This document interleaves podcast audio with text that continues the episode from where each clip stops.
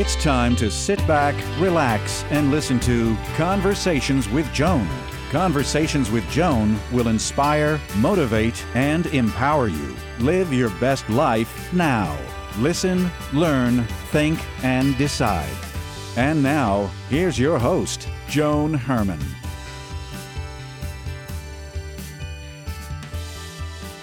Welcome to Change Your Attitude, Change Your Life's Conversations with Joan. I'm Joan Herman. Thanks for tuning in. Conversations with Joan focuses on topics that are important to your life, from health and wellness to professional development to personal well-being. Change makers join me to share their insights, tips, and strategies so you can thrive and live your best life now. Thank you for taking time for yourself, and thank you for letting us be a part of your life. Now, let's start talking. Today's guest, Robert Thurman, is a scholar and interpreter of Tibetan Buddhist philosophy. In his new book, Wisdom is Bliss, Four Friendly Fun Facts That Can Change Your Life, he offers an exploration into the nature of reality through Buddha's threefold curriculum of supereducation. He invites us to travel the same road as the Buddha. Robert became a Tibetan monk at age twenty-four. He was the first American to be ordained by the Dalai Lama. He is a translator of the Tibetan Book of the Dead and the author of Revolution. Robert is co-founder of Tibet House U S and is one of the most visible and respected Buddhist scholars and thinkers in the world. Welcome, Robert. Thank you so much for joining us. Well, thank you, Joan. It's very nice of you to have me on. So, Robert, for our listeners who may not be familiar with Buddhism, can you briefly give us a basic understanding of what it is and its foundational beliefs? Well, uh, I think the foundational belief is openness of mind rather than fastening on a particular slogan or credo, you know, proposition and holding that as the essence of, of what you do.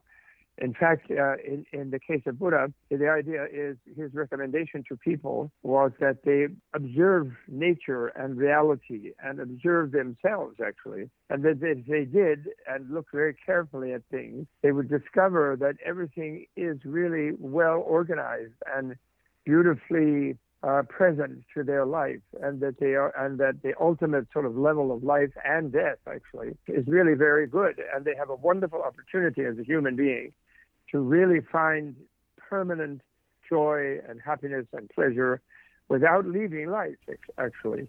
And in fact, what you might call an infinite life. And uh, but he says believing in that is a good thing in the sense that it kind of encourages you to move forward. But the belief by itself is not enough. You have to experience it. And to do that, you have to observe things and investigate them very carefully, including yourself. That's sort of the basic thing. So in a way, it doesn't really fit our modern definition of religion in the sense that being a member of a certain group or holding a certain belief is enough. It's a, it's a, actually the purpose of our life is to discover and really experience what's really going on and get away from some sort of illusory preoccupations that cultures enforce upon us, so to speak. You know, so that was his great. That was the great kind of revolution that he uh, he um, implemented in his day, and that's why it still goes on in the world. And the way I like to see it, I see the other religious teachers, the founders, as having been really in the same ballpark, really urging people to, you know, be loving, to enjoy things and make others happy and be altruistic and so on. And then, then when it gets organized as a membership community and a, quote unquote a religious belief, they then get tend to be only focused on a certain group, their own inner group, and they feel the membership of that group is enough. And so that's that's where I think the organization, and that includes some Buddhist organizations, they get away from the founding really uh, uh, momentum of the of the great teachers. Well, and, and I think you just hit a, upon a, a major misconception, because I think a lot of people believe that if they practice a particular religion, that they cannot incorporate Buddhist philosophies into their life. Right. That's right. They are used to, we are used to sort of depending on others. And so the idea is that they can then depend on, you know, Buddha or Krishna or Jesus or someone, and they will take care of the difficulties of life. And rather than seeing themselves as having that responsibility, and that those teachers showed a way through which we can exercise and we can educate ourselves, and then we will ourselves become able to sort of save ourselves, so to speak, uh, by in, in relationship, of course, to others, but not depending on them to save us. And so since we're accustomed, though, as children to depending on our parents and so on, it's natural that we would then turn religions into something that they can do the job for us. And then we become very attached to them.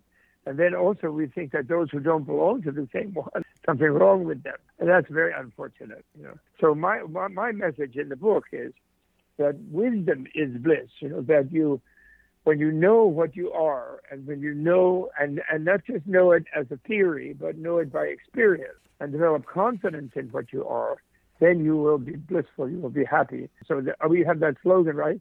Right, Joan? We say ignorance is bliss. Right. And unfortunately, that's what most people practice. I know, I know. Cause, well, that's also because they've been convinced by political authorities in all through thousands of years, cultural authorities, and it's often spiritual authorities who often collude with the political authorities. And um, they've been convinced that reality is scary, it's bad, it's dangerous, everything goes wrong all the time.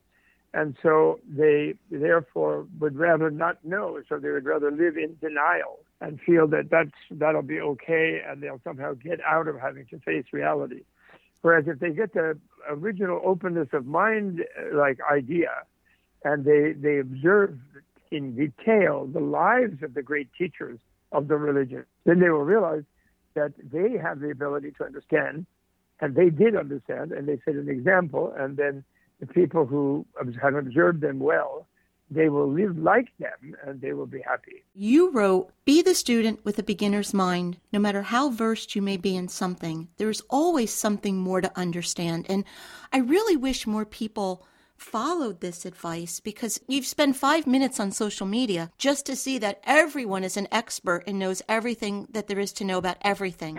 And I think we're doing ourselves a disservice by living life that way. Well, right. Although it is good to learn from everyone else. Actually, the great um, teachers of humanity were always learning. You know, for example, take Jesus. He was always speaking in parables, people notice. And that's because he was noticing things around him, like the flowers in the field, like the weather, like the plants, like the how the people were behaving. So that means that although he was the, the model and the ideal of a compassionate, kind, and self, self-transcending person, uh, he was also learning by, by, by being not obsessed with himself, but looking around him and observing others and listening to them. So if everybody knows everything, well, that's great. Well, let's find out what they have to say. Right. If someone is really confused inside, in fact, if we observe them carefully, we'll come to notice it. And if we let them, however, have their say, they themselves will sometimes realize maybe they're a little off balance, you know. Does peace come from having this openness of mind that you described? I think so. It really does. And, um, you know, because you're not defending. You know how some people will say, well, my wife will say sometimes, or actually, who's one of my teachers, one of my main teachers, and she will say, well, would you rather be right or would you rather be happy?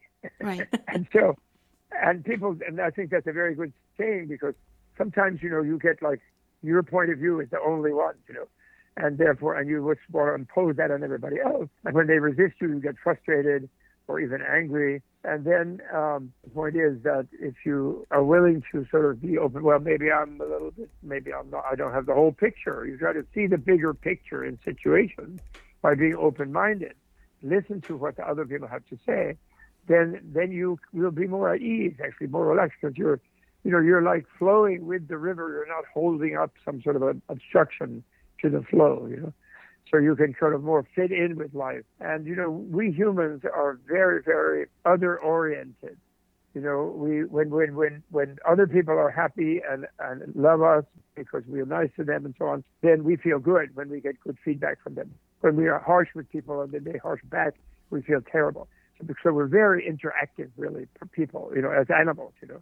And um, among the animal kingdom, we're almost the most altruistic. That's why we have language, because we can listen to others, you know, and they can take, they can share their mind and their outlook with us. And that's a great blessing that we have, you know.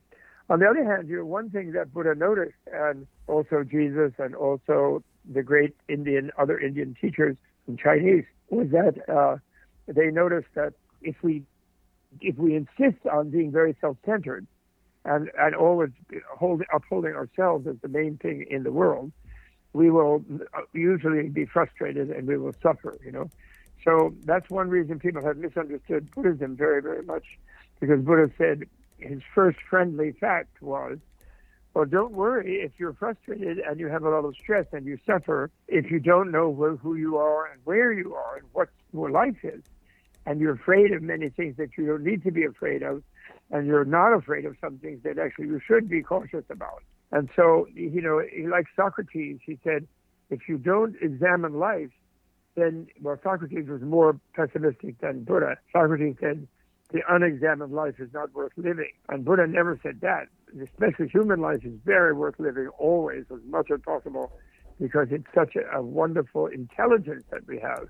And we're so op- we are naturally so open-minded compared to other forms of animal life, human, of, of living beings, you know. So the thing is, we shouldn't be upset, but still a friendly fact, you know, that, that you'll be stressed out if you think you're the only one of importance in the world. And that's, that's a friendly fact, because then it gives you the motive to be less self-centered, to pay more attention to others. And when you do that, you inevitably become happy, happier. You know, I, I think this book is just so timely, because you talk about getting away from being self-centered, and so much of what I'm seeing out there today is about people being self-centered. And, and if we go down that path and we continue in that direction, I really am afraid for our future generations of, of what we will be like as humans. So I think this Absolutely. Messaging is really so important. Right. Well, we're, well, you know, the, a lot of people in our leadership who are really fairly unhappy people, actually, I think it's kind of a rule of life that the person who seeks power over others is often someone who's not happy in themselves. So they think that by dominating others, they're going to get happy. But then actually, when they dominate others, others resent them and send them bad feedback. Right. And they get more, and it makes it worse. So it's actually the opposite method. They're, they're engaged in the wrong method. But unfortunately, because of that, a lot of people who have power in our society, sort of you know, supposed leaders, they tend to be very, very insecure and therefore very self-centered. You know, the, the polarization in our society that you mentioned, you know, where there's the people on the right and the left, and they're so rigidly ready to do violence practically to each other. And the thing is that let them all keep their views is the idea. Don't argue with anybody. But the thing is this, object to them being angry about their views. You don't want to be too unhappy all day long yourself personally. So therefore, try not to be angry with people who are caught in whatever you think they're caught in. Just love them, want the meaning, want them to be happy. And if they're happily holding whatever idea they have, they won't be so harsh in trying to inflict it on others. And then we can come back together and have discussions, and maybe everyone will see a bigger picture than whatever their theory is. So I, I just think that it's essential, and I really want to get that. I'm really not selling Buddhism. I don't want anybody to convert to Buddhism, but I just want everyone to, whatever they do, whatever they hold on to, try to do it more happily, and don't feel that they won't be happy until they've destroyed somebody else, and because that's what sort of makes them um, uncomfortable, and that's what makes it impossible to meet other people, you know. And I think we will succeed, by the way, Joan. Mm-hmm. I'm very optimistic. I do think that, that everyone will kind of cheer up and calm down uh, as uh, as time goes on, because we sort of have to, you know, because you can't really do something even about a bad situation if you let it make you completely miserable. When you're really miserable, you have much less energy and much less skill in dealing with difficulties, you know. You, when you feel kind of happy, a little zingy, you know, you have a zest and enthusiasm because you feel a little bit happy, then you really can work on difficulties much better. So we're each responsible for our own inner peace and our own happiness. Is there an exercise that you would recommend we practice each day? Yes. Counting your blessings, seeing the glass half full. And so and so that means that, you know, try to, it's like, it's like a mom, you know, and mom is checking out at the counter in the in the grocery store, and she has her little four-year-old with her, who's just running around, is nearby. And at the checkout counter, they have all candy. Uh, the marketers put the candy, you know. So then the kid wants some heavy-duty candy, wants to grab a fistful of it. And the, and then mom says no, because too much sugar is not good. And she's, she's trying to pay the bill and, and pack the bags, you know. And then he has a tantrum. So the good mom, who doesn't let it get to her and just gets mad because he's having a tantrum and embarrassed and completely freaked out, the good one figures out a way to distract the kid from the candy. About, we're going to go see Uncle Joe, or we're going to go to the playground, or we're going to go home, or et cetera. You know, whatever it is, she doesn't just go straight into, you know, having a tantrum herself because the kid is having a tantrum. She keeps her good cheer, and she distracts the little a guy from his wish to grab that that candy. And uh, every mom who is in a good mood has that skill. And actually, you know, everybody knows this. But when you feel good, you can manage difficulties, and and they never they don't get to you because your happiness is so strong. The whole secret of the British Empire was have a cup of tea when you're about to freak out, you know. So I think that's the, the message is to find joy in little things. Uh, don't let yourself develop very strong sense of discomfort, mental discomfort, by seeing something that you think is wrong, or not seeing something that you think is good being obstructed by something. And just act to deal with these problems without losing your good cheer. And science tells us if you're in a good mood, you're being more healthy. So it's just common sense in a way. It isn't really Buddhism, what I'm talking about. It's just common sense and having more faith in your own common sense. And your own common sense would make you cheery in whatever happens to you. So then, Joan, you interview a lot of people who do who have some sort of hope and express some sort of useful methods for people. And what what has uh, how does it fit with your mind? We have to do the work. You, you know, it's it's a decision to say I'm not going to spend my days scrolling social media, getting engaged in the news, fighting with everyone I meet. And that's why I like what you're saying about don't engage with that. It, it, we have control over how we react to everything around us. And that's probably right. The most important lesson that I've learned in doing this for eleven years. Right. It's that I can control my life. You know, I can't control what everyone else does. I can listen.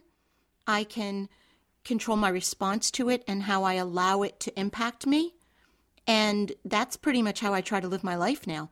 Everything you've been talking about today. Oh, that's great. I'm so happy. I really am.